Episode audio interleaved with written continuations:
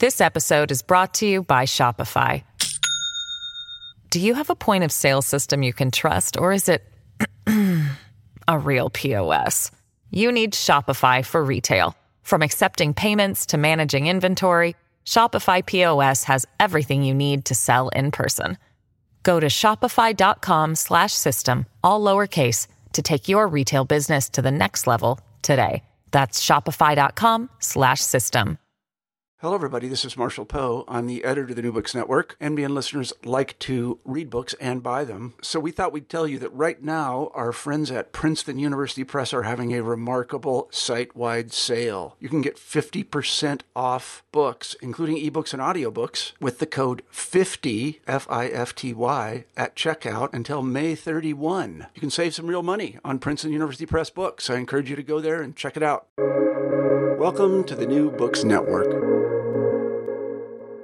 Hello, everybody, and welcome back to New Books in Central Asian Studies, a podcast channel on the New Books Network.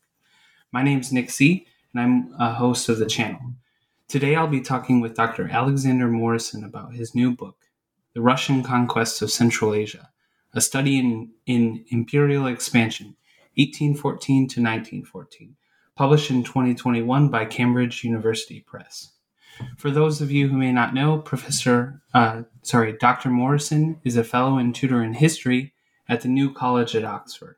He was previously a history at uh, professor of history at Nazarbayev University in Kazakhstan, and before that, a lecturer in imperial history at the University of Liverpool. He's the author of numerous articles on Russian imperial rule, and he also has his first monograph, Russian Rule in Samarkand, 1868 to 1910 a Comparison with British India, published in 2008 by Oxford University Press. Dr. Morrison, welcome to the show. Thank you very much indeed, Nick. And, and we're very excited. Um, first of all, I wanted to congratulate you on the publication of this very impressive book, um, which I'm looking forward to uh, talking with you about today. Um, but before we begin that discussion, um, I was hoping you could share a little bit with our listeners uh, about your um, academic background. How, how did you become interested in Russian history and specifically in the Russian conquests of Central Asia? Oh. Um, so I'm afraid this this um, involves a certain amount of um, autobiography. Um, uh, I had had an interest in Russia in part because of my family background. My father was a um, a journalist. who was a foreign correspondent for Reuters um, who specialized in Russia. Uh, and um, he was at one point the Reuters bureau chief in Moscow. So I spent some of my early childhood there. Um, and he and my mother encouraged me to learn Russian when I was at school. Um, and um, I did quite a lot of Russian history as an undergraduate here at Oxford as well. Um, but I also had a great passion for uh, the history of South Asia, for Indian history, um, which um, really arose because I spent a year um, uh, teaching uh, and traveling in India between school and university. Um, so initially, really, my, my training was actually as a South Asian historian. That was the, the area I was, was most interested in, and that was what I wrote my, my undergraduate and my master's theses um, in. Um, but at a certain point, I thought, well, you know, having spent so much time and effort um, learning Russian, um, I really ought to try to make um, more use of it. So when it came to choosing a doctoral topic, I thought, okay, well, I'm interested in uh, I'm interested in, in European imperialism. I've looked at that a lot in the South Asian context, the British Empire in India. Um, uh, if we look at the Russian Empire, well, clearly its most colonial periphery is Central Asia, and maybe there are parallels then between um, how the Russians ruled in Central Asia, how the British ruled in India. So that was the topic of my doctoral thesis and of my, my first book. Um, and um, since then, really, I've sort of plunged, I guess, more deeply into looking at different aspects of, um, of Russian um, uh, colonial rule in Central Asia. I've published articles on, on Russian Orientalism. I've written quite a lot now about Russian settler colonialism in the region, the migration of, of peasants there.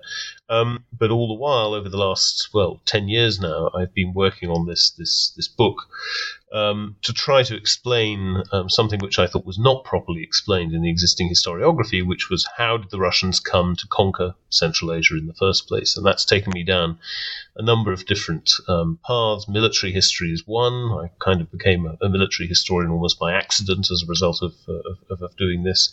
Um, I've tried to improve my knowledge of Central Asian languages, principally um, Persian, um, so that I could give a, a more balanced perspective on this process. Um, and of course, it was a project on a much larger scale than my, my first book, which really looked at just one province in, in Russian Central Asia. I found myself sort of looking at uh, the whole of this, this vast region over a period of, of, of, of about 100 years.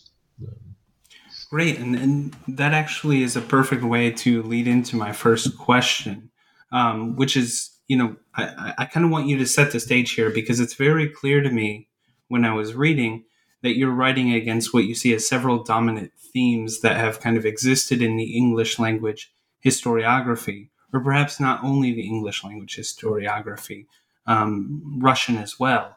Um, but but you seem to think that there was uh, a fundamental misunderstanding of of what motivated uh, the conquest. So you talk about um, beliefs in kind of an economic motive for expansion, um, you talk about the great game.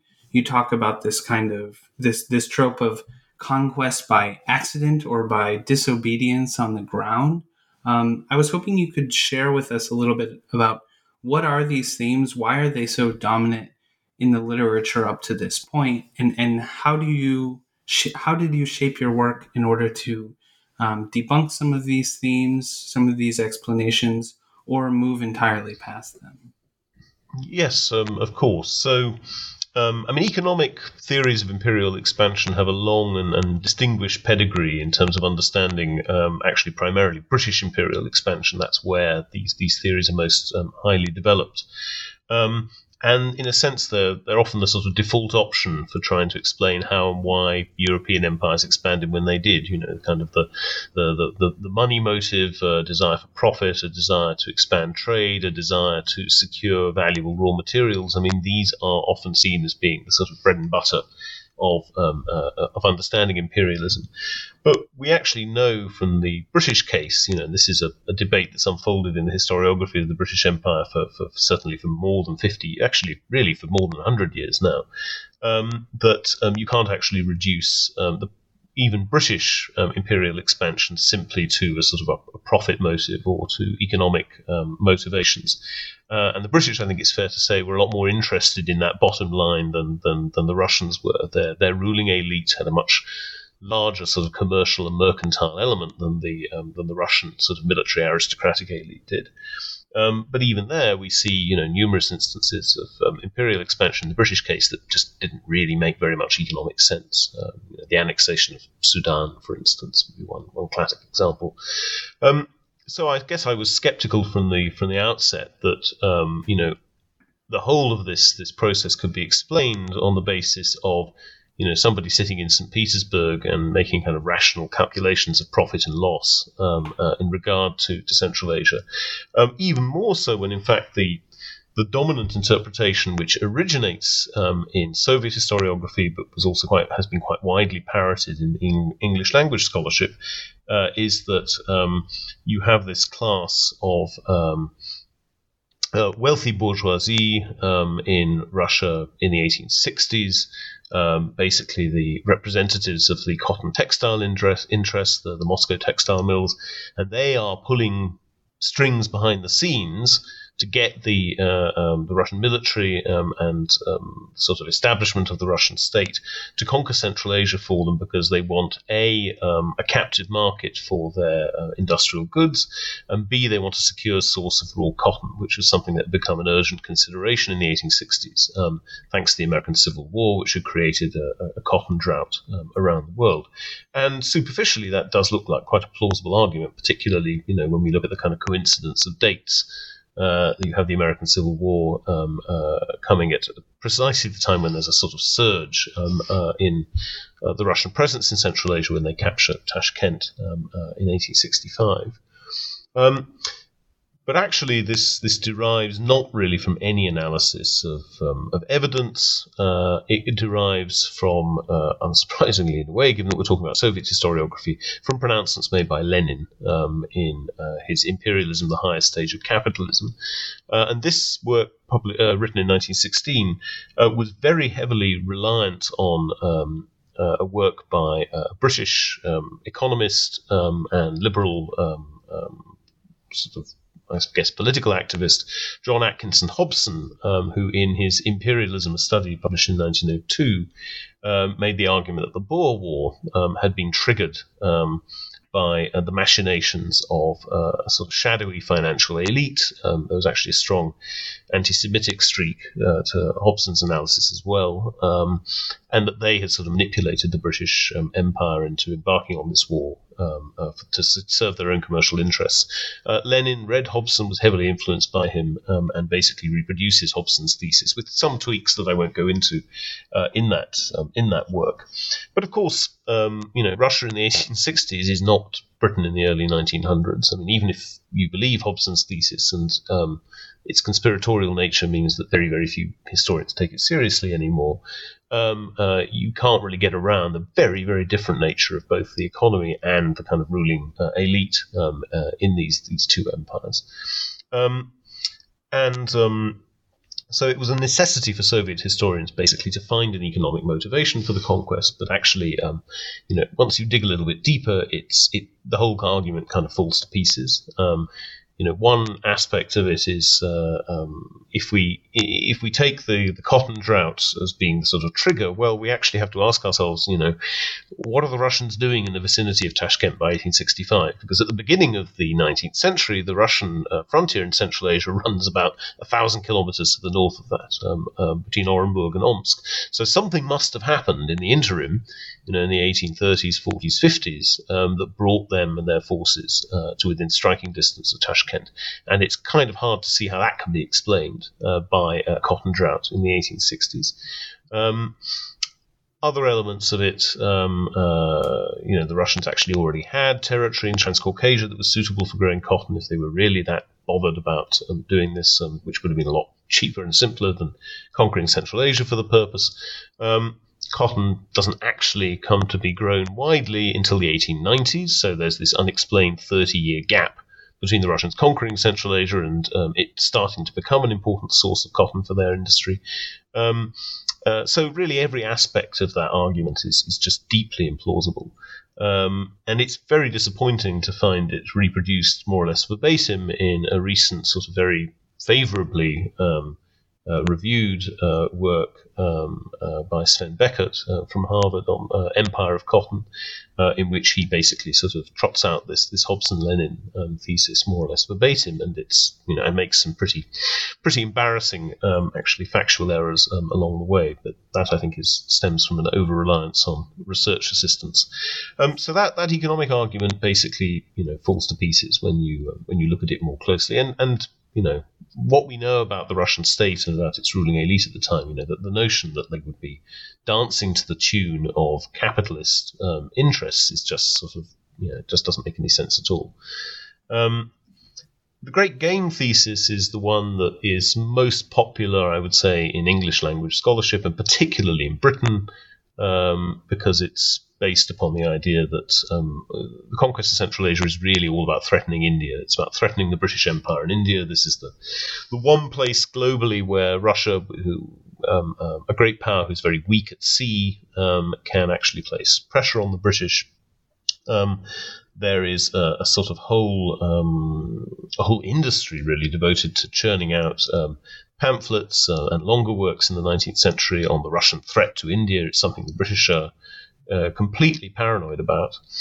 Um, and um, um, you know, it's very sort of satisfying, I guess, to the, the, the British generally do like to kind of see themselves at uh, at the centre of the story, um, no matter what it is.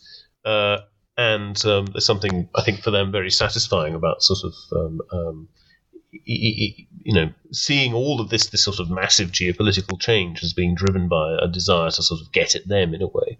Um, and um, you know, again, this is based. It is based on a reading of sources, but it's based on reading of reading of British sources or above all of Anglo-Indian sources.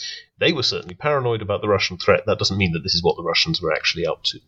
Uh, and uh, again, the more you look into documentation on the Russian side, the more you see well, yes, they do talk about the British. They even sometimes uh, talk about um, the possible advantages to be gained from, from threatening them in Central Asia, but usually after the fact. In other words, taking advantage of a, a position that's already been established there. Um, but um, most of the time, actually, the Russians are far more preoccupied by their relations with Central Asian powers and Central Asian peoples, Central Asian states. Uh, when they mention the British, it's usually because they're worried that what they're doing might upset them, but they're doing it for very different reasons. Um, they have um, uh, um, very immediate sometimes. Well, I'll go into the what I think the reasons are um, um, in, in, a moment once I finish with what I don't think the reasons are. Um, and um, the other problem with this narrative is basically it just leaves Central Asia itself out of the story. You know, the whole Great Game thing is based upon the idea that this is this is great power competition. It's Britain and Russia. You know, Central Asia is just a kind of picturesque backdrop to, to, to this sort of story of great power maneuvering. Um, and um, you know, the significance of the conquest is not that it made the British in India nervous um, or that it sort of allowed a group of um, um, sort of heavily mustachioed army officers to um, engage in a bit of uh, glamorous self publicity, because actually a lot of the great game literature is really about that. Um, uh, its significance is that Central Asia became Russian. It was conquered by Russia. Um, it was ruled then um, by the Russian Empire and then by the USSR for, for 130 years. And it still has a very, very sort of profound uh, political and cultural relationship with Russia. Um, so that has to be the focus. Um, um, you can't sort of waste your time um, sort of worrying about what the British thought was going on. You need to try to find out what was actually happening, and that's what I've tried to do in this book. Uh, and then the disobedience thesis. I mean, I think it has more merit than some of the others. Um, there are periods actually when uh, the process of expansion on the frontier does get out of control um, and escapes from St. Petersburg's grasp. But these are relatively limited episodes. In fact, I would say it's it's really very specifically actually a period in the in the later 1860s after the fall of Tashkent. Um, and one reason why I don't think the disobedience thesis can explain the conquest as a whole is um, is actually very well. It, it, touches on another major theme of the book, which is logistics. Um, but it's that launching expeditions in Central Asia was difficult um, and um, required a lot of planning. It required a lot of baggage animals, a theme I think we will return to. Whenever you start reading a file relating to a new expedition uh, or a new conquest, you know, the first thing you come across are is correspondence about the budget. you know, so somebody is writing from, say, Orenburg or from Omsk or later on from Tashkent and saying, okay, we want to undertake this expedition and we need a budget because we've got to hire the animals to carry supplies, we've got to buy the supplies. Um, you know, there's some, uh, there's, and, and, this has to be authorized at the center. So almost always then the paper trail leads right the way up to the top. It leads through the war ministry um, uh, and up to the Tsar, uh, and nothing happens unless the Tsar has approved it. So basically, the, the, the idea that this is all happening by accident. Um, it, it's it's an idea I think we should be suspicious of instinctively anyway, because it kind of um, exonerates um, Russia's ruling class from any kind of responsibility. It's quite reminiscent, actually, of narratives of the sort of accidental British um, expansion in India. This sort of happens uh, in a, uh, because of a power vacuum, because um, um, you know, because it was not really under control. But in fact, again, the, the documentary record shows something quite different. Um, it shows that, the, in fact, the process is controlled most of the time. There are some exceptions. So I hope that's a, a reasonable yeah, answer. Abso- absolutely. No, no, no. That's a great start. And, um, you know, I think it is important because it's it's clear that you're framing your book from this um, sort of as a, as a corrective to, to some of these tropes. And I'm just curious. Um, um, I guess I guess I'll ask a, a two part question. One, um, I'm reflecting on what you just said in your answer, which was about um, you know, the Russians didn't just end up north of Tashkent in 1865, but this was actually a much more um, well thought out or, or kind of longer drawn out process. And so, one question I wanted to ask you was about um, the periodization of your book, which you you say that the study, uh, your study in imperial expansion starts in 1814. So why 1814? And um, does this in some way reflect some of the factors that you you think are actually important in the mm-hmm. of Central Asia? Mm-hmm. So, yeah, I mean, the dates, I mean, all, you know, periodizations for books are always a little bit artificial. And in fact, you know, there are, there are some elements, aspects of this, of what I discuss in the book that go back to the early 18th century. There are places where I look forward to the, the, the First World War and the, the, the 1916 revolt or even the early Soviet period. Um, so it's partly just the symmetry of 1814, 1914, but I do actually think 1814 in particular is, is very, very important um, date for explaining why the conquest happened when it did. Um, because 1814 is um, the year that Russia defeats Napoleon. I mean, okay, you know, he comes back for 100 days in 1815 and then gets uh, sort of mopped up by the by the British and the Prussians. But um, you know, the, the, the, really decisive defeat of Napoleon comes in 1814, and it's Russia that plays the uh, crucial role. So it's when Alexander I marches into Paris at the head of its troops, and at that point, you know, nobody can be in any doubt that Russia um, is now a great power. I mean, you could argue that Russia has been a great power um, of a sort at least since the reign of Catherine the Great, um, but her ability to sort of really influence the politics of Europe as a whole, um, uh, um, it dates from then, um, I would say. And not only that, but actually, um, because of France's um, humiliation at this point, um, Austria and Prussia um, have been to sort of some extent relegated to the, the, the, second rank. The only two global powers at this point are Britain and Russia. Uh, this sort of does help to, to prefigure their, their, their, later rivalry. Um, and that, um, I argue, um, leads to um, a really significant um, shift in the mentalities of Russia's ruling elite. Now, this all might sound a little bit nebulous compared with the, um, um, the you know, the kind of hard certainties of you know, economic motivations for conquest and so on. But but, but bear with me because I, I hope this will come to make sense. So when I was looking at the, the, the, process that led to the, the Russians conquering Central Asia, there is a you know there is a chain of causation, if you like. There are um, uh, there are military expeditions. There's the construction of fortresses. There's sort of shifts in the frontier, uh, and they happen incrementally, and they're connected to each other. And, and, each time there is perhaps a particular set of factors that produces it. So. Um, uh, if we take the, the beginning of the active phase of the conquest as being in 1839, which is when uh, General Perovsky, the governor of Orenburg, launches uh, his uh, ill-fated winter expedition um, against uh, Khiva. Um, well, you know there are um, uh, some clear sort of grievances, long-standing grievances that that, that um, prompt that expedition. One is the um, that Khiva is um, uh, a place where Russians are enslaved. So Russians are carried off from the frontiers along the Caspian and the Orenburg line, and they're enslaved in Khiva by, by Kazakh and, and Turkmen raiders, and then they're enslaved in Khiva. Uh, and this is something that Perovsky considers to be intolerable. Um, another aspect is um, ca- raids on caravans, which are carried out by again by forces supposedly at least um, answering to uh, uh, to the Khivan Khan.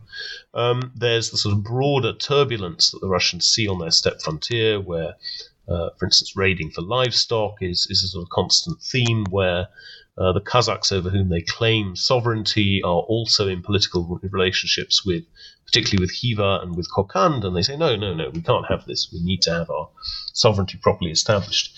Um, and so certainly, you know, that those are the sort of the, the, the, the, factors that lead to the, the launching of this this first sort of major attempt to um, um, conquer Central Asia or part of Central Asia. But of course, if we look at the 18th century, all of these factors are present then as well. Um, you know, Khiva um, has been enslaving Russians for a very long time. Um, uh, the frontier has been turbulent for a very long time. Uh, the Kazakhs have been sort of only acknowledging Russian sovereignty when it suits them for a very long time. Um, and indeed, actually, um, if we, you know, the Pugachev rebellion of the 1770s, which is a, a steppe rebellion that originates with the Ural Cossacks or the Yaik Cossacks, as they're then known, but it involves Bashkirs, it involves Kazakhs as well. I mean, that comes close to destroying the Russian state. It's a far more serious um, uh, sort of uprising, a far more serious source of instability than anything that happens on the steppe in the early 19th century. So it's not really that the situation in Central Asia itself has changed fundamentally. What's changed is the way the Russians react to it. Um, it's what they're prepared to tolerate. Um, and a part of that is also perhaps about um, increased Russian military capabilities as well, although um, um, the technology the Russians are using in the early 19th century is, is basically the same as what they have in the, the late um, 18th century. It's still muzzle loading uh, flintlock um, muskets um, and uh, muzzle loading artillery. I mean, they've not. There isn't a sort of technological breakthrough that sort of suddenly makes Central Asia easier uh, or more feasible to conquer, not least because the main challenges are logistical, and the logistical challenges basically remain the same until the end of the 19th century. Um, so this change in mentalities, I think, is really important, um, and it creates what I call in the book the Napoleonic generation. So this is a, a group of statesmen who come of age during the struggle against Napoleon. Um, uh, for whom it really sort of um, transforms their understanding of Russia's place in the world. Uh, Perovsky is a, is a good example of this. Um, um, he fought at Borodino. He's very much a part of that generation. Uh, the foreign secretary at the time, uh, the foreign minister um, Count Nesselrode is another. Uh, the war minister Chernyshov is another. Um, and um, confronted with what they see as Central Asian insolence in all its different forms, you know, they say, right, we can't tolerate this anymore. How can Russia possibly sort of, um, how can Russia possibly tolerate uh, uh, this sort of behavior when she is a great power, when she defeated Napoleon between 1812 and, and 1814? Um, and connected with this is what I call um, a sense of competitive emulation with other imperial powers and primarily with Britain. So here we might seem to be reverting a bit to the kind of great game narrative, but I, I see this as being a bit different. This is not about the direct competition for territory, for trade, for influence, for kind of material strategic advantage. It's much more about prestige. It's much more about, okay, well, you know, what are the expected forms of behavior if you are a great power? Um, one of the very striking things then um, is in 1835, which is when Perovsky uh, first makes the case um, that, that Khiva needs to be punished, that there needs to be a long distance uh, expedition to, to um, invade and uh, um, uh, depose um, her Khan. The argument he uses, very interestingly, is you know, look what the French have done in Algeria. He says in Algeria, you know, the French suffered a trivial insult. Um, you know, the, the the pretext that was used for the invasion of Algiers in 1830 was that the French consul had been struck by the Dey with a fly whisk a few years before. Um, he says, if you know, if the French are prepared to do this in Algiers, how can we do any less when we look at the insults that Khiva has presented to us? Um, and um, uh, the comparator is sometimes France, it's sometimes Britain, but always there's this sense, you know, we're a great power, we want to continue sitting at that top table, um, great powers do not suffer European great powers, and there's definitely a sense of a, a very conscious sense of a European identity behind this, uh, to some extent of a civilizing mission as well. Uh, do not tolerate this kind of insolence from their, their sort of inferior Asiatic neighbors, and we need to punish it. Um, and that is, um, you know, I, am I'm not interested, if you like, in, in replacing uh, the sort of rather simplistic mechanical explanations for conquest that I'm trying to, to, to, to debunk here with, with an equally um, sort of rigid grand narrative. Um, because I think that understanding each of the different um, episodes of the conquest on its own terms is very important, and there are some very important variations between them. But the constant factor is this this Russian official mind or official attitude, um, which is obsessed with imperial prestige, which does not treat Central Asians as kind of legitimate uh, or equal diplomatic partners, um, which um, will not tolerate what it sees as their insolence, um, and um, which, um, uh, as a result, is drawn quite inexorably into more and more annexations by, by different degrees. So I hope that that's a, a reasonable. Uh, maybe maybe I've gone a little bit little bit too far from your your your quite simple question about dates, but um, uh, no, that that's a useful. Um, yeah, yeah. It, it, just struck me because I think this is, um, you know, if you asked even uh, a room of experts when the Russian conquest began, I I, I think uh, a few of them would say 1814. So I thought this was a really interesting um, and innovative way of of, of telling a, a bigger story. Um, and I'm glad that you brought up the uh, the Napoleon, this what you call the Napoleonic generation, because um, this this is a good segue into my next question, which is about the sources you use. You know, um, I, I, was impressed by the amount of archival research and, and published documents you were able to to track down. But I was wondering if you could share with the listeners a little bit about uh, the sources you use to get at um, this question of the Napoleonic generation and these these generals involved in um, kind of leading the campaigns, but also um, just more broadly, what was your research like? Where did you go to do this type of research? Um, and, and give us a timeline of, of about how long this took. Yeah. Well, believe it, believe it or not, actually, when I first conceived this project, I thought, you know, oh, I, I'm, I'll, I might be able to write this without doing too much archival work. you know, I thought um, I could, uh, I thought that I could um, um, rely sufficiently on published sources um, and um, perhaps on existing historiography to write write a book that. And I quickly realised that, you know, firstly that was wrong, and secondly that actually, you know, it was the archival work that I was um, was really sort of drawing me on, if you like. It was the discoveries I was making in the archives. My my first um, trip to the the um, Russian Military Historical Archive in Moscow, which is the single most important repository for this book, um, to, to work on this project was uh, in 2009. Um, and I quickly started finding materials that simply were not reconcilable um, with um, you know the, the, the established um, historiography, whether in Russian or in English, actually on on on, on this topic. So I worked a lot in Moscow, and the Military Historical Archive. It's a very well-known archive. It's it's huge. It's basically the, the holdings of the old Tsarist Ministry of War. Um, it's not the easiest place to work, um, not because they, uh, not because access is difficult. I never had any difficulties getting a visa or getting permission. I never had um, materials withheld from me. Just their, let us say, their working practices are not particularly researcher friendly. um, you, you you have to sort of be very very patient and and um, you know wait rather a long time for your materials to come.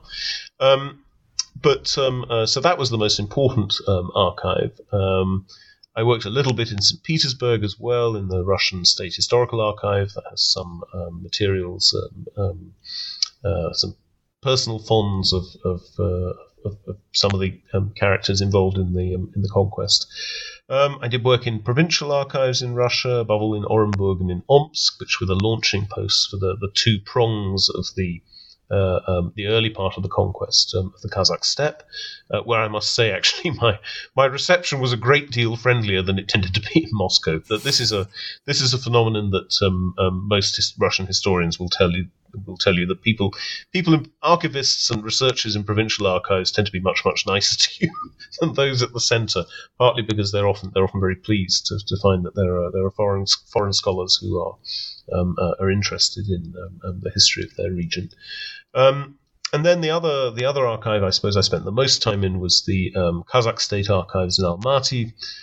again, partly because I felt that the um, the conquest of the steppe, in particular, had been very neglected. Um, a lot of historians seem to assume that the conquest began in 1865 with the, the fall of Tashkent, um, partly because I was living and working in Kazakhstan for, for much of that period, so I had quite easy um, access to it. Also because it's uh, it is a very accessible archive. Um, uh, it's somewhere where um, you don't have some of the obstacles you run into in, in some other some other parts of Central Asia. Um, in Tashkent, my access was a bit more limited. I, I mainly worked with um, uh, the fond of um, um, Adrian Serebrennikov, who was a, a Tsarist officer who basically compiled a massive uh, compilation of documents on the conquest, um, which um, uh, some of which he managed to publish, but the publication ceased in 1915, uh, and um, the unpublished volumes are still sitting in the Tashkent archive. So I was able to work a bit with those. I did some work in Tbilisi um, because the um, conquest of Transcaspia of modern Turkmenistan was uh, um, uh, basically organized by the Caucasian military district, which was uh, centered in Tiflis, as it was then called. Um, so uh, it, it, took me over quite a lot of the. Um, my research took me over quite a lot of the former um, uh, USSR and, and, Central Asia. Um, and um, in the end, the archival material did prove to be very important, particularly for reconstructing um, uh, these sort of chains of decision making, trying to understand how particular decisions to launch expeditions were, were made. Um, also for educating me in the importance of logistics, which is something I guess we'll, we'll probably talk about in a bit more detail in, in, in a moment. Um, And um, uh, but I did also find actually in the course of writing the work that even without access to archives, and of course, you know, these archives have only been accessible to Western scholars since since 1991 and the collapse of the Soviet Union, it should have been possible to write much better histories of the conquest of Central Asia than we had, even on the basis of published sources, because there's actually a huge amount um, of military memoir literature, um, of published documents. Um, of uh, also actually publications of local sources in Central Asian languages or in translation uh, on the conquest. Many of them, you know, many of which appeared a very long time ago and which have just not really been properly used up till now. Um, so the, the, the archival work was certainly very, very important, but actually um, I was amazed to find how much had already been published and was, was quite easily accessible. It had just not really been, been properly used up until that point. This episode is brought to you by Shopify. Do you have a point of sale system you can trust, or is it a real POS? You need Shopify for retail. From accepting payments to managing inventory, Shopify POS has everything you need to sell in person. Go to shopify.com/system all lowercase to take your retail business to the next level today. That's shopify.com/system. Yeah, thank you. You've you've already touched on um, some of the topics that I, I want to um, bring up now. One of them, um, which you just mentioned when you were talking about the uh, the conquest of the steppe, looking v- much different than other parts of the conquest, is is the question of logistics. And you know, in the introduction, you have um, something of a joke about about the role of camels um, in the conquest, but this is actually quite serious. So um, how do camels feature in this in in your story and what does this tell us about um, um, material uh, history and and and the role of logistics in shaping the the conquest of central asia by the russian empire so yeah, camel. There are a lot of camels in the book, and yes, I, I did make a bit of a joke of it in the introduction. Um, but in a way, it is it is quite a, a serious serious matter. My, my, my, education in this came quite early on. I was working in the um, Kazakh State Archives in Almaty, uh, looking at materials from the Orenburg Frontier Commission, which was the the basically the, the state body that attempted at least to administer the Kazakhs of the of the junior horde. Um, and there was a big fat file um, uh, which I ordered up uh, from this this fond, uh, 800 folio one, which was materials relating to the ex- to the dispatch of a punitive expedition to Khiva. I thought, ah, okay, great, this is going to be some some, you know, maybe this is going to have blow by blow accounts of the expedition, or it's going to be about you know the decision to launch it, or but no, actually the entire file was made up of correspondence between the Russian authorities and Kazakh sultans, that is, Kazakh Chinggisids, uh, on collecting enough camels for the expedition. Um, it took them 18 months to round up the uh, 10,000 or so camels that they needed uh, to launch the expedition to Khiva. And 10,000 camels was needed, you know, to help carry the supplies for a small force of just 5,000 men.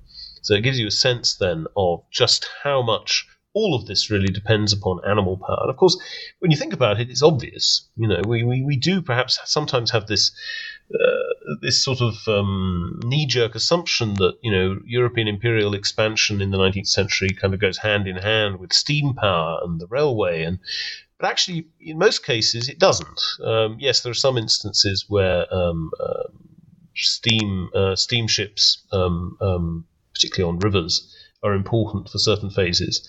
Uh, but actually, most imperial European imperial expansion predates, you know, the arrival of steam transport. In fact, it, it, usually, you know, railways are built as a result of conquest and not as part of it, uh, with a few exceptions. Um, and so, of course, you know, without steam, um, uh, without water transport, which of course is also absent from most of, of Central Asia, how, are, how else are you going to move stuff around? Of course, you're going to have to use animals, and of course that um, imposes constraints on even the most sort of technologically advanced army of its day. Um, so the Russians might have had, uh, as they did have by the time of the Khiva expedition in, in the 1830s, Congreve rockets. Uh, so sort of you know primitive type of, um, of missile, basically. Um, but you know, to get them where they needed them, they still had to carry them on on camels. And of course, the Russians themselves did not breed camels. They didn't know how to breed them, they didn't know how to manage them. So this threw them in a relationship of dependence upon the Kazakhs, who did breed them, or later on also on the Turkmen, who breeded them, basically. Um, uh, nomadic pastoralists uh, who reared camels.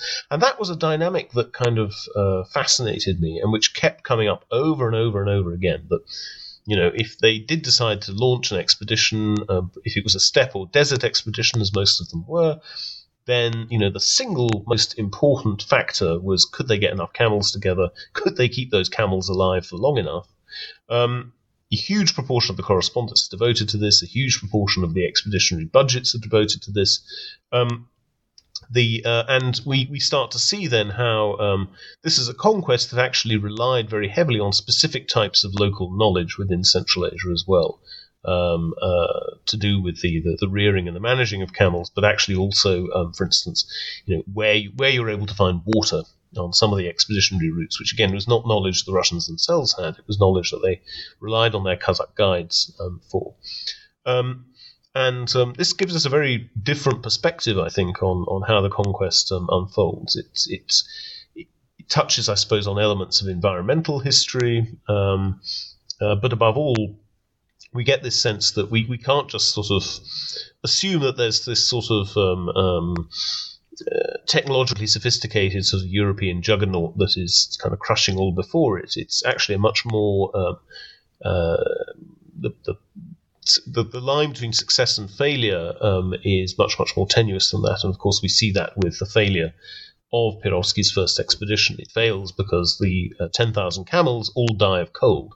And even on successful exp- expeditions, you know, the level of mortality amongst the camels is, is enormous. Um, uh, thousands and thousands of them die. Um, you know, basically because they're being asked to do, they're being asked to sort of to do things that would never normally be um, um demanded of camels who are on a, on a commercial caravan.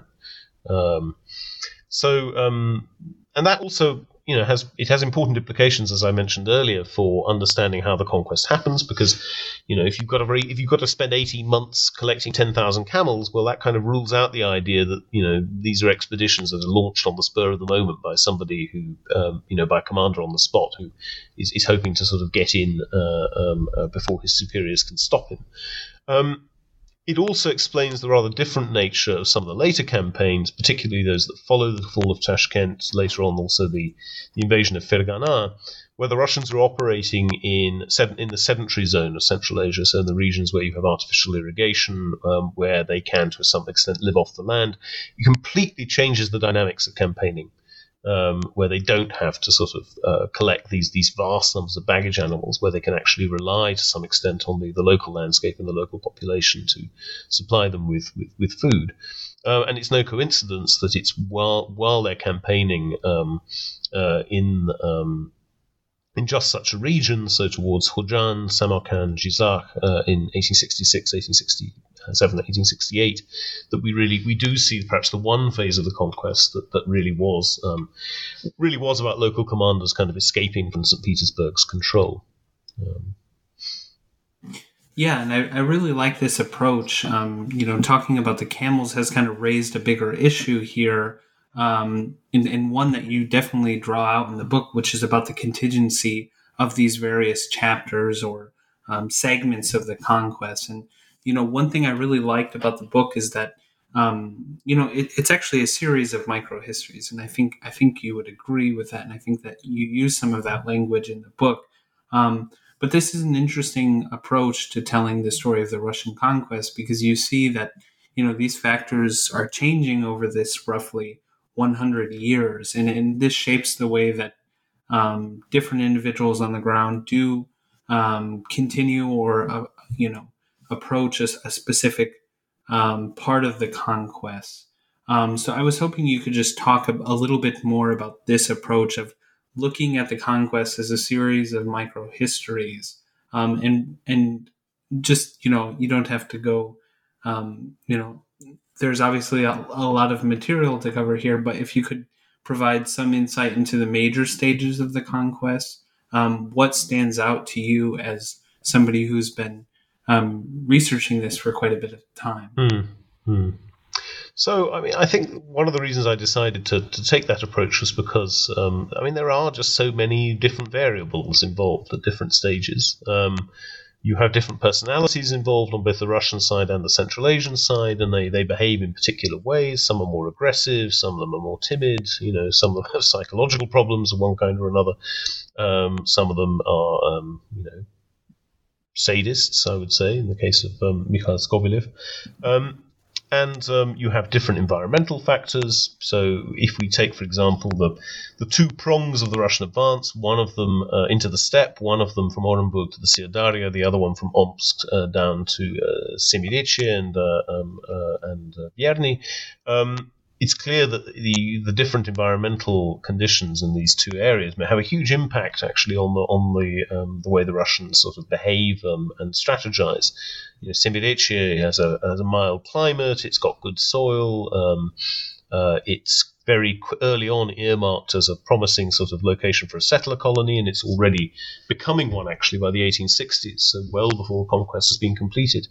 Uh, they try to um, create settlements on the Syr Darya as well, but they fail because um, it's a much harsher climate, um, uh, it's much hotter.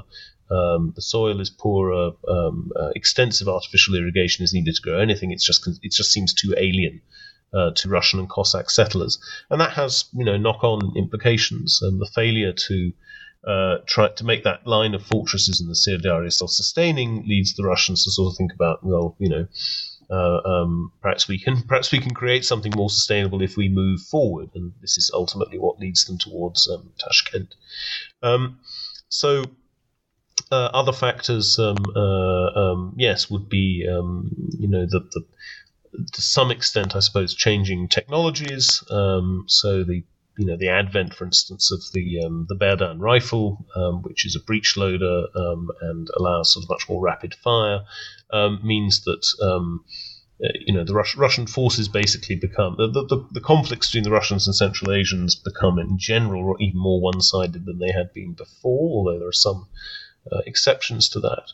Um, you know, so the disadvantage of such an approach, of course, is that you know you do end up just focusing on the specifics of each stage, and um, you perhaps start to lose sight of, of overarching explanations. As I say, I've, I've, tried to provide that, both my, my focus on the um, uh, the official mind, the question of prestige, and certain sort of recurring themes that we, we could get throughout the book. But I honestly don't think that there's an alternative. If you if you tried to sort of generalize um, um, about any of these these things, there would always be, you know, there would always be exceptions because of the um, uh, because of the very different nature of the conditions in, in some areas um, as opposed to others. Um, so uh, I, I, think also it, it, it helps perhaps to identify, you know, what are some of the some of the sort of decisive points, uh, and they aren't necessarily the ones that we often see in the existing historiography. So, you know, would it have been? Can we imagine? Can we? I suppose, can we imagine a counterfactual in which the Russians didn't conquer Central Asia, or in which perhaps they only conquered part of it? Uh, and I think potentially we can. Um, I don't think there was anything absolutely inevitable about um, uh, the decisions that they took in the 1840s and the 1850s. So. Uh, for instance, building fortresses much deeper uh, into the steppe in the 1840s and 1850s, um, those things could have been denied by St. Petersburg, but they weren't. Um, when they're having this debate about what to do about the Syr line in the late 1850s, there are actually voices saying, you know, why don't we just abandon this and go back? Why don't we return to the Orenburg line? Because, you know, what's the point of occupying this region? Uh, it's, it's costing us a fortune. Uh, it's extremely difficult to maintain any kind of military security. Nobody wants to settle here anyway, so it's useless as a settler colony. Um, what's the point? Let's let's return to Orenburg. But in the end, the decisive argument that, that prevents that from happening is the familiar one of prestige. They say no, uh, you know, whether whether it was a good idea to conquer this area or not, we're here now. If we give up this territory, it will be a humiliation. It will make us look weak in the eyes of our um, uh, Asia, Asian neighbors. It will make us look weak in the eyes of our imperial rivals, and therefore if we can't stay where we are and if we can't go back, well, then we've got to go on. And this helps to explain the, the, the move on to Tashkent. Um, I think another element that the Russians often don't really um, appreciate, of course, is that uh, not everything, of course, is under their control. So there are going to be um, political decisions that are taken on the other side um, by Central Asian rulers. Um, and above all, actually, I would say there's the effect of the Russian presence on the um, political fabric of Central Asian states, which produces some quite um, um, you know unpredictable effects. The Russians often complain that you know there's a lot of instability on their frontier, that they can't um, uh, you know let's say the Khiva or Bukhara or Kokand will not sort of settle down and um, uh, uh, be be good neighbours to them. Um, but what they don't appreciate, of course, is that it's their presence very often which is actually generating a lot of this turbulence uh, whether because the, the defeats that they've inflicted on, on the ruling elites of these uh, these states um, have um, deprived them of legitimacy, whether it's because of the proximity of a uh, of a Christian of a non-Muslim power, um, which um, sort of generates religious fervor. Um, so that I think is a is a is another thing we need to bear in mind, and it's very reminiscent of the one of the explanations that the, the great imperial historians Robinson and Gallagher gave uh, for understanding European imperial expansion in Africa, which was that you know European commercial and political presence often had a very corrosive effect on local political structures, which would then collapse um, and uh, this would then sort of prompt um, uh, expansion or inter- further expansion or intervention by, by European powers. But it was often driven then by events on the periphery, um, not by any sort of particular will um, emanating from the centre.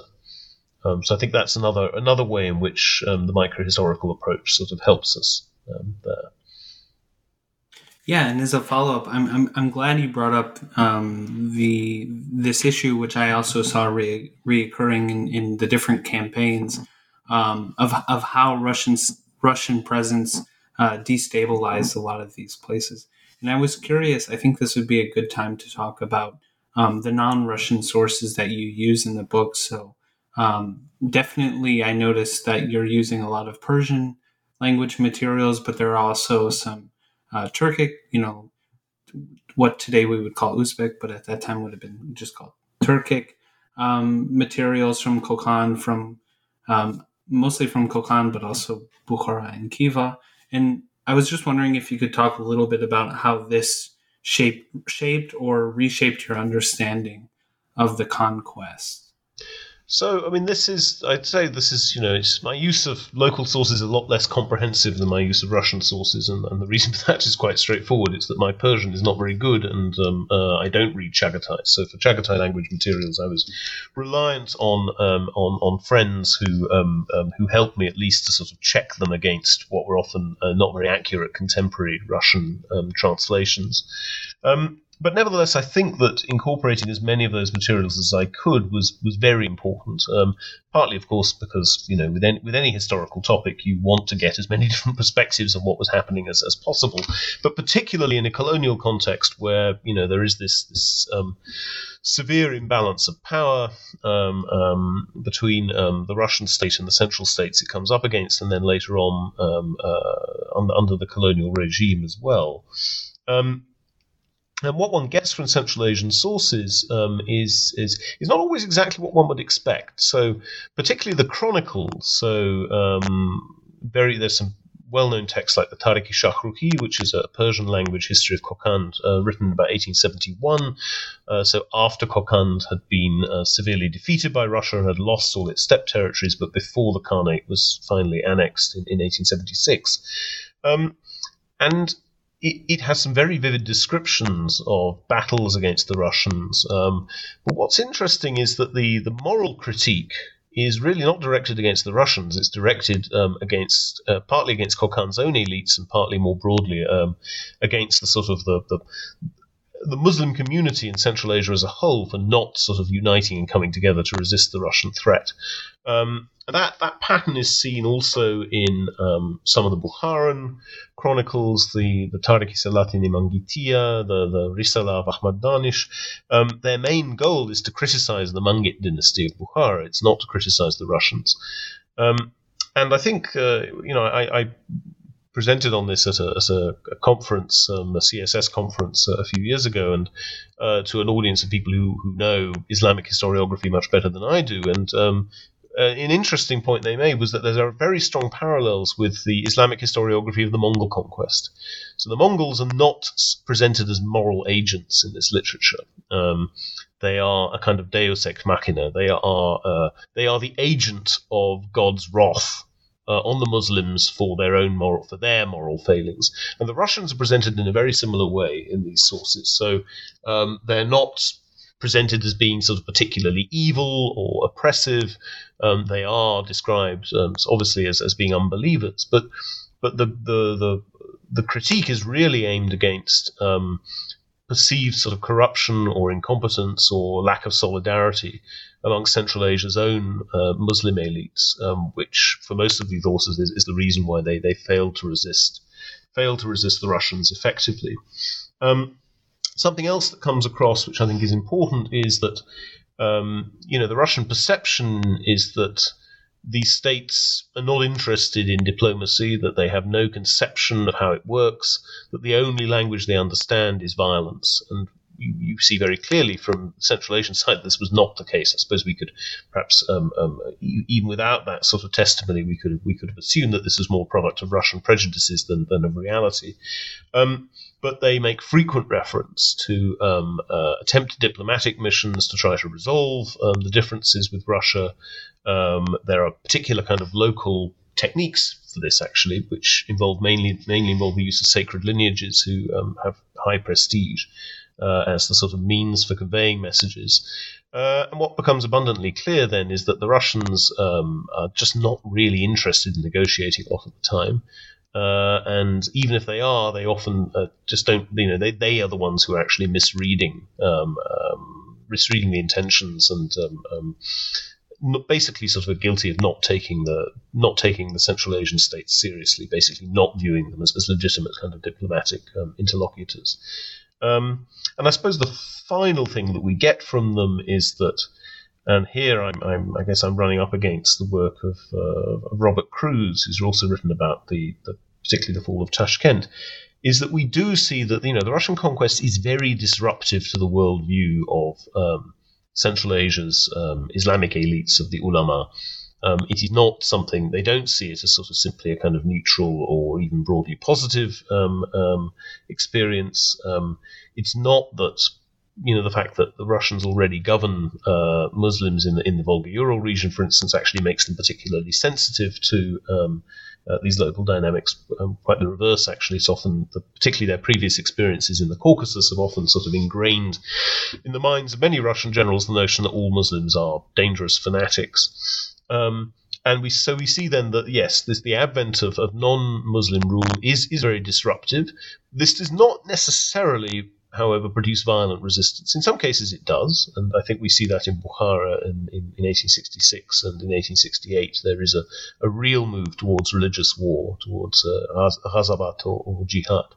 Um, but actually, in the end, the, the response is, is, is, sort of more quietist. It's um, actually similar to that which you see amongst the, the ulama in North India after the, um, uh, the East India Company conquers it in, in 1803, which is um, you know, provided these new conquerors don't interfere too much in the practice of our religion, um, given the hopelessness of resisting them, uh, uh, we need to find a way. We need to find a modus vivendi, uh, which is what eventually happens. Um, but that's not to say that um, the initial experience of conquest is not quite um, traumatic, and that is something we get from the local sources. And I want to I want to take this last uh, topic a little bit further, and in these last couple questions, think about like kind of the bigger legacy of uh, Russian conquest in Central Asia. Um, and one one theme that I want to talk about is violence, which um, I think is is is present throughout the conquest.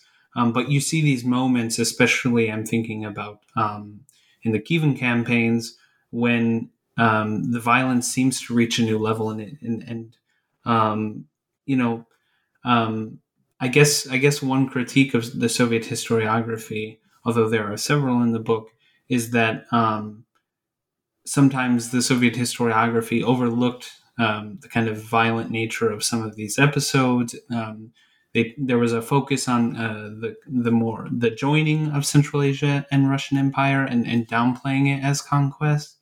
Um, but I was hoping you could talk more about about the role of violence in the conquest And in those episodes where um, we do see um, more exaggerated forms of violence, um, how do we explain this? Yeah. So I, I puzzled over this quite a lot. Um, I mean, in the Tsarist historiography of the conquest, you know, they make no bones about the violence. As, as tends to be the case with, you know with 19th century European imperialists. They're they're not necessarily trying to sort of disguise what's what's going on, and they certainly don't use this language of prisojedinenie of joining. They talk about zavoyevanie of con- conquest, as in uh, Terentiev's um, um, classic history of the conquest. In the Soviet periods, after about the 1930s, that gets sanitized to, yes, you know, the voluntary uniting of Central Asia with Russia and its progressive significance. Uh, добровольное присоединение Средней Азии к России um, in, in, in, Russian. Um, and that's really not a satisfactory description. I mean, yes, there are episodes of the conquest which um, are not particularly violent. The, the, the, final annexation of the Pamirs is, is one. Um, uh, and I think it's fair to say that for much of the earlier periods, so in the 1840s and 1850s, um, the sort of violence the Russians are engaging in is, is in some ways a rather, uh, it's almost a kind of mirror image of the violence um, that um, is normal, uh, of, of, of um, the violence that you see on the uh, on, on, on the steppe amongst Central Asians. So a lot of it is, is simply about raiding. It's raiding for livestock and it's raiding for hostages. And the Russians do this, and so do the Kazakhs, and so do the Turkmen. Um, there's a kind of common economy of, of, of, violence to some extent, and it's not aimed specifically actually at um, you know, kind of intimidation necessarily. Um, it has more sort of um, more material ends um, in a way. Um, but that does it, it, changes, and there's a there's a big debate at the moment in, in the sort of field of imperial and colonial history about colonial violence um, and about the nature of it, and about indeed whether it does constitute a distinct category of violence. So, in other words, is the violence that Europeans inflict on non-Europeans in the process of um, colonial conquest and later of colonial rule qualitatively and quantitatively different from the sort of violence that Europeans are inflicting on each other um, in the wars that they fight in the course of the 19th century. And you know, I may make some some enemies within the academy for saying this. I'm actually a bit sceptical um, about the usefulness of colonial violence as a sort of separate category. Um, it's certainly true um, that there are some some sort of notable um, atrocities that are committed um, by um, the the armies, basically of all the colonial powers in, in, in, the course of the 19th century. Some of the some of the worst are committed by the French during the um, conquest of Algeria in the 1840s. Um, if we look at the sort of the uh, the suppression of the Indian Rebellion of 1857 by the British, again, there's some, some horrendous sort of mass uh, violence that's committed there in the case of the Russian conquest of Central Asia, the, the most notorious episodes are the, the Yomut massacre of 1873 and then later the conquest of Fergana in 1876 and above all the, the massacre that follows the fall of Göktepe in, in, in 1881. Um, but uh, that said, the sort of the the dehumanization of opponents, the infliction of violence on civilians, I mean, these are things that we do see um, in European conflicts in the same period as well. If we look at the Franco Prussian War, um, if we um, look at um, later on at the um, uh, the wars um, that the British fight in Ireland, for instance, which of course is also a colonized territory despite being with, within Europe. and more broadly, it just seems to me that the, or, or indeed, yes, that the Russian suppression of the Polish revolt of 1863, which is every bit as brutal as anything that they do in Central Asia. So I'm not convinced that um, that race, um, you know, which is basically the kind of the, the, the, the, variable that people who talk about colonial violence are talking about. They're saying that the, it's racial difference that makes it uh, more violent, more horrific, that Europeans will do things to people of other races that they would not do to each other. Um, I think I don't think it really holds as a, as a consistent rule.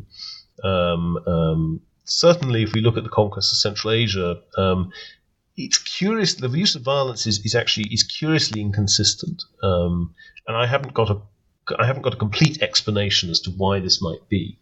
Um, as I've mentioned in the in the early stages in the, in the steppe, it's it's really a sort of common it, it's a common economy of, of, of, of raiding um, uh, violence.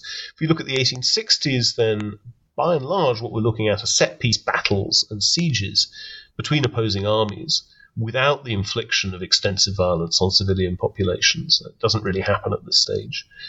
Um, that shifts quite decisively with the um, certainly with the Yomut massacre, um, whose purpose ostensibly is to destroy a potential source of internal opposition to the Khivan Khan so that he will become a more reliable partner to the Russians. Actually, there's quite a lot of evidence to suggest its real purpose is to allow some of the troops who took part in that conquest who had not yet seen action uh, to basically sort of taste blood, as it were, uh, and again get the opportunity to win some medals.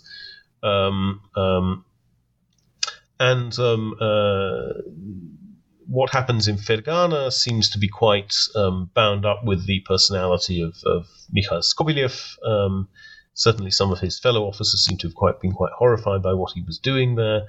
Um, though again, it's also it's partly explained by the more prolonged nature of the resistance to the Russians in that region. And then finally, Göktepe is is partly because you know, the Turkmen put up the most the most prolonged and effective resistance to the Russians of any of the Central Asian peoples, but also it's because the Russians have been um, humiliated there in 1879. They've been defeated, um, and there was a sort of uh, a desire to wipe out that uh, that reverse. And once again, Skobelev was involved.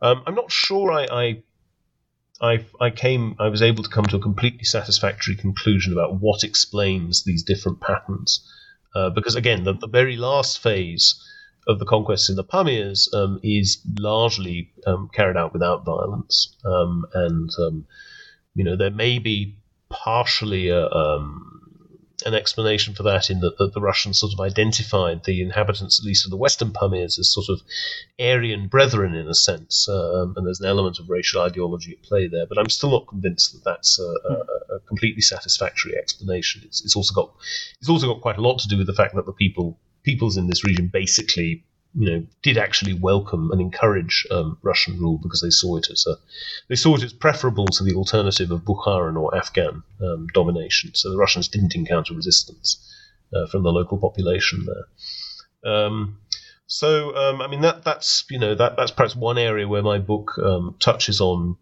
broader debates in imperial history where I suspect some of my colleagues are not going to entirely agree with my conclusions, but at least um, I hope that um, this will have given, you know, the Russian uh, Russian colonial campaigns are generally not well known amongst those who work on the other European empires is mainly for linguistic reasons. Russia basically doesn't get in, tend to get included within the broader historiography of European imperialism, um, and hopefully at least they've now got them. They've now got some material to work with, even if they don't agree with my the conclusions that I draw from it. Thank you, and and I kind of want to build on on this theme of of thinking about the Russian conquest in in the kind of comparative imperial framework um, and, and, raise another issue, which um, I found very prevalent, I think, in your footnotes especially. Um, but it was clear that that this was something you wanted to discuss, um, or at least bring up, which was about um, the manuscript collections acquired uh, by the Russian Empire during these campaigns, and so. Um, throughout throughout these conquests, especially I think in Kokand and Khiva, but you might need to correct me on that um, there was this figure, Alexander Kun, who was a Russian Orientalist who basically builds a collection of Central Asian manuscripts um, that end up in St. Petersburg, um, hand in hand with these imperial conquests. And what's interesting um, about that is is that we can connect the field of Central Asian history actually back to these collections. Um, these were the collections that Yuri Bregel worked with. Um, so I was just curious um, if you could talk a little bit about um, what this might mean for Central Asian historians or people who study Central Asia, um, and um, why you felt that that was an important part of the, the story to tell. Yeah, so Kun is he's another of these figures who's he's he, he's Russian in the sense of being Rossiyski, so he is uh, obviously a Russian imperial agent, although he was actually um, half German, half Armenian um, uh, in origin. So, like a lot of the protagonists in this book, he's uh, he is um, uh, he's not actually an ethnic Russian. Um, and my colleague um, here in Oxford, Arezou Azad, has actually written quite extensively about his, his life and career. So Kun is what we might call a sort of an embedded Orientalist. Um, you know, he is uh, he's basically dispatched. Uh, the first the first time his services are called upon is in 1871 when um, the Russians sent a punitive expedition to Shahrisabz to force it to submit to the Amir of Bukhara, who's now their client. Um, and Kun is tasked with collecting manuscripts uh, from the um, uh, the palaces in Shahrisabz and Kitab uh, of the, the, the Keneges dynasty, which has been defeated there. Um, and some of these we know are now sitting in the collection of the um, uh, basically the, the Oriental Institute of the Imperial Academy, what was the Imperial Academy of Sciences in, in St. Petersburg. Um, he's then also um, tasked, given the same task in Khiva, uh, and uh, collects uh, a large uh, group of manuscripts. Um, some of them are chronicles, some of them are poetry, um, some of them are administrative documents, and sends them all off to St. Petersburg, and they form the core of the uh, collection at first, P.P. Ivanov, and then, of course, the great Yuri Bregel work on from the 1930s onwards. Uh, and he's he's asked to do the same thing when the Russians invade Kokand in, in 1875. He's sent to Andijan to, to look for manuscripts there. Now, the, the curious thing is, so the logic behind this, in, and the Russians are quite explicit about this at the time, is you know this is this is a very sort of um, explicit attempt to gather, to collect knowledge. Um, uh, the idea is that these manuscripts contain knowledge that will be vital for the Russians to uh, understand how to rule these areas that they are conquering. So, um, you know, it's a sort of textbook example in a way of the, the Orientalist as the sort of um, uh, servant of empire, uh, even of the sort of creation of a form of colonial knowledge that can be then used in governance, in, in Bernard Cohn's phrase. Except that, you know, in the end, they don't actually use any of this stuff. Uh, and this this connects, in fact, with a, a, a, an article that my uh, friend and colleague Paolo Sartori has just published on how, you know, we have this idea that you know archives and collections of documents are always sort of um, part of this this arsenal uh, of a technology of power in the hands of colonial rulers. But of course, actually, archives are often places where things are just sent to be forgotten. You know, they get they get shoved away on a shelf somewhere, and then nobody looks at them again. Uh, and that's actually what happened to this material. Um, so, um, you know, the, the, stuff that Kun took from Khiva was basically not looked at for 60 years. And when it was, it was in the very different context of the Soviet period and for very different purposes than that which um, for which it had originally been collected. Uh, the other thing that happened in the Soviet period was that ultimately these collections were, were basically sent back uh, to Tashkent. So, um, with some exceptions, so I think some of the materials, some of the manuscripts uh, um, that Kun found in Shahrisabz are still in St. Petersburg. But the, the archive of the Khans of Khiva, so called, was uh, removed bodily from St. Petersburg and sent to Tashkent in the 1960s um, and sits now in the, the, the, state archives in Tashkent. Um, and there's been a, a, lot of very interesting work done on them quite recently. Uh, and the same goes, I think, for the material from, from Kokand. Um, but it never. So that's the thing, you know. It, it, it would be quite easy to sort of spin a narrative uh, of um, how this this this material sort of, you know, reinforced the structures of colonial governance and and, and, and so on. But actually, it, it just didn't get used. Um, and this, I think, is is a more common phenomenon than we realise. There's um, uh, here in Oxford, we have an extraordinary sort of legacy of um, uh, manuscripts. In Persian, in Chagatai, um, uh, in, um, in some cases also in, in Hindi and Urdu, um, which are a legacy basically of British rule in the subcontinent. Um, uh, and also, also it's, some of the collections are also connected with British diplomatic missions in, in, in Iran or in Persia and so on. And what's, in a way, a little embarrassing is that much of this material basically not really being used. It, has been sitting in the Bodleian Library in some cases, you know, for, for, for, for hundreds of years, um, and has very rarely been looked at because um, the uh, um, you know the appetite for sort of um, acquiring this material was not matched by an appetite for you know training or employing people who are actually capable of reading it. so um, um, I think that is now finally starting to be corrected. Um, but uh, um, but yes, in the in the Central Asian case, it's it's clear that actually the you know Kun, Kun's work in a sense was was never really sort of made use of in the way that, that von Kaufmann, his his patron, had, had intended. Yeah, thank you. Um, well, Dr. Morrison, um, this is yeah. I, I just wanted to thank you again for sitting and, and talking about your book. Um, I hope we have done it a little bit of justice and, and hit some of the main points. Of course, listeners um, will want to uh, dive further into the details and, and, get a copy of the book. Um, before we leave, I was I kind of wanted to give you the opportunity um, to share any other major points you wanted to touch on, or just to share briefly what you what you hope readers will get from um, from reading your book hmm. In, a broad sense. Well, I, I mean, you know, I, I, won't pretend that the, the book is that easy a read, as you probably know. I mean, waded through it. It, it, it wasn't written for a, for a popular audience. I felt that this was a topic that had been so neglected in English and, and so misrepresented that you know, a, a, a really sort of chunky monograph that, that tried to straighten out, um, um, you know, a lot of these misconceptions was needed. Um, at the same time, you know, I, I, hope that ultimately it is it is reasonably readable. I mean, the the you know, I'm not a. I, I would be the first to admit, you know, as a historian, I'm not a great. I don't have a great deal of truck um, with um, um, theoretical approaches, um, uh, in particular um, with postmodern approaches, which I really see as a kind of negation of, of, of what the historical discipline is, is all about. Um, you know, so my, my goals in the book were, as far as I could see it, you know, really quite straightforward. It was um, um, I was trying to tell a very very complex story uh, on the basis of the very of the best and most detailed and most extensive sources that I could I could dig out. Um, I'm not claiming that I've got everything right, um, but I'm hoping that the book will be um, a good sort of starting point for um, for further debates, maybe about you know points of fact and interpretation. Um, for instance, when it comes to the Russian, the motivations of the Russian conquest, you know, maybe um, uh, we will end up returning to the question of economic motivations at some point, with you know, with, with more research being done.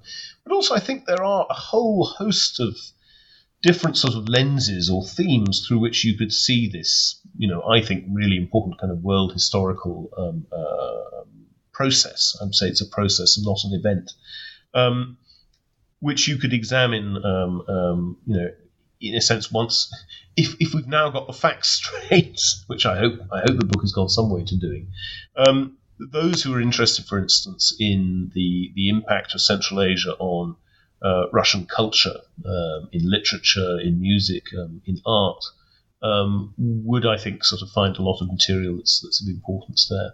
You know, even people say perhaps working on on on you know something that might seem as unconnected to this topic as the as the history of gender. I think there are actually some quite there are some quite interesting models of sort of Russian military masculinity on display in this book, which I have not you know, I have not attempted to analyze because it's not really my my sort of field or area, but, I, but possibly other people might be interested in that. So I think, you know, I'm hoping that the, the, the book will will actually sort of you know not just um, not just be seen as a, a sort of uh, um, hopefully putting to bed certain sort of canards and shibboleths in, in Central Asian history, but will be the a, fr- a fruitful sort of starting point for um, uh, uh, for others who are interested in this period, but perhaps you know will take a less a less a, a, a less sort of um, relentlessly um, um, material approach than, than me.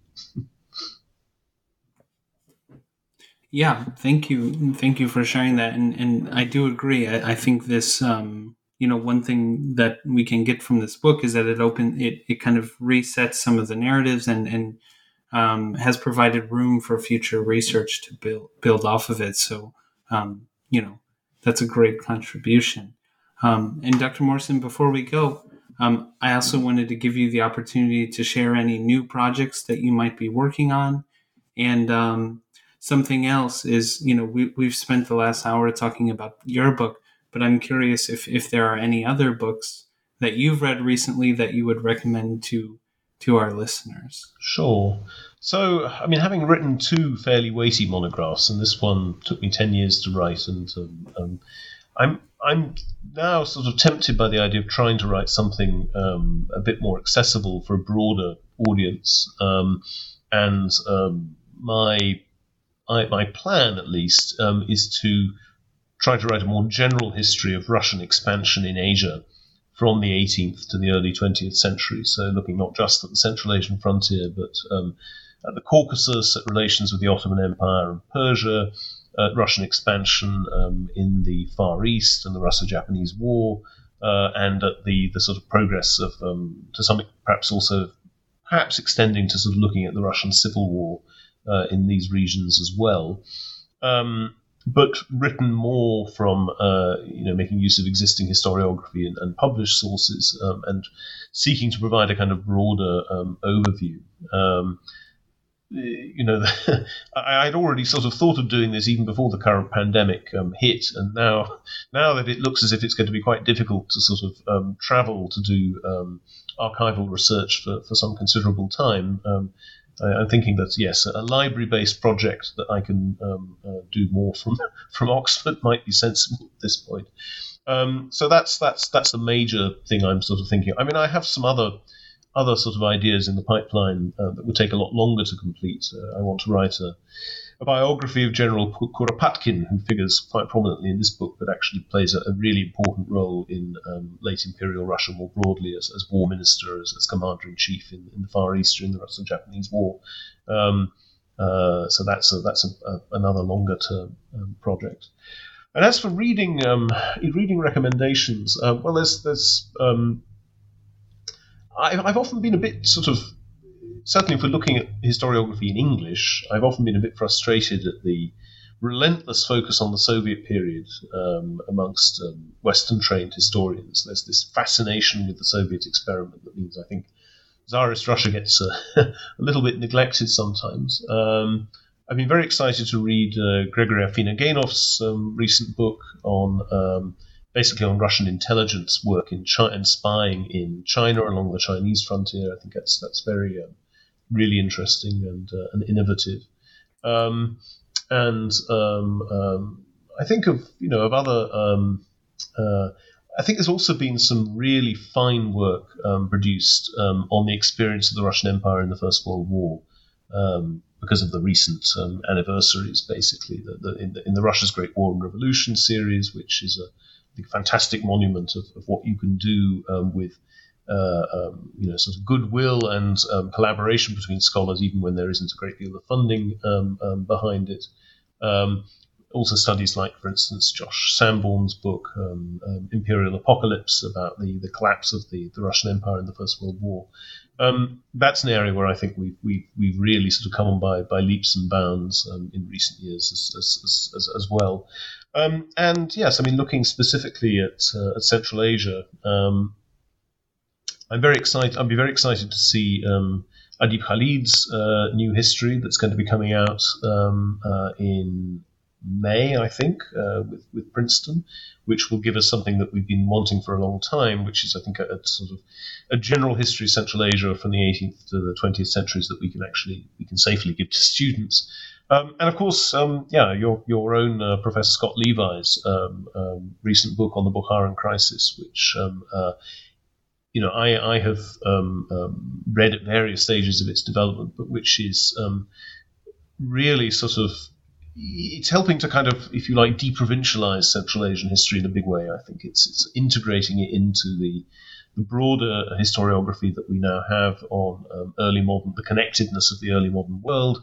Um, it's a book that also, and this, this I think is this I think is is important important consideration. It's another it's another book that you can safely give to undergraduate students, and which is not going to scare them off the idea of doing Central Asian history because it's very it's very accessible and very well written. So those are those are some of the things that um, I've been reading recently that I've been keen on. Dr. Morrison, thanks uh, thanks for those recommendations and thanks for coming on the show and, and talking about your new book. Not at all. Thank you very much for having me.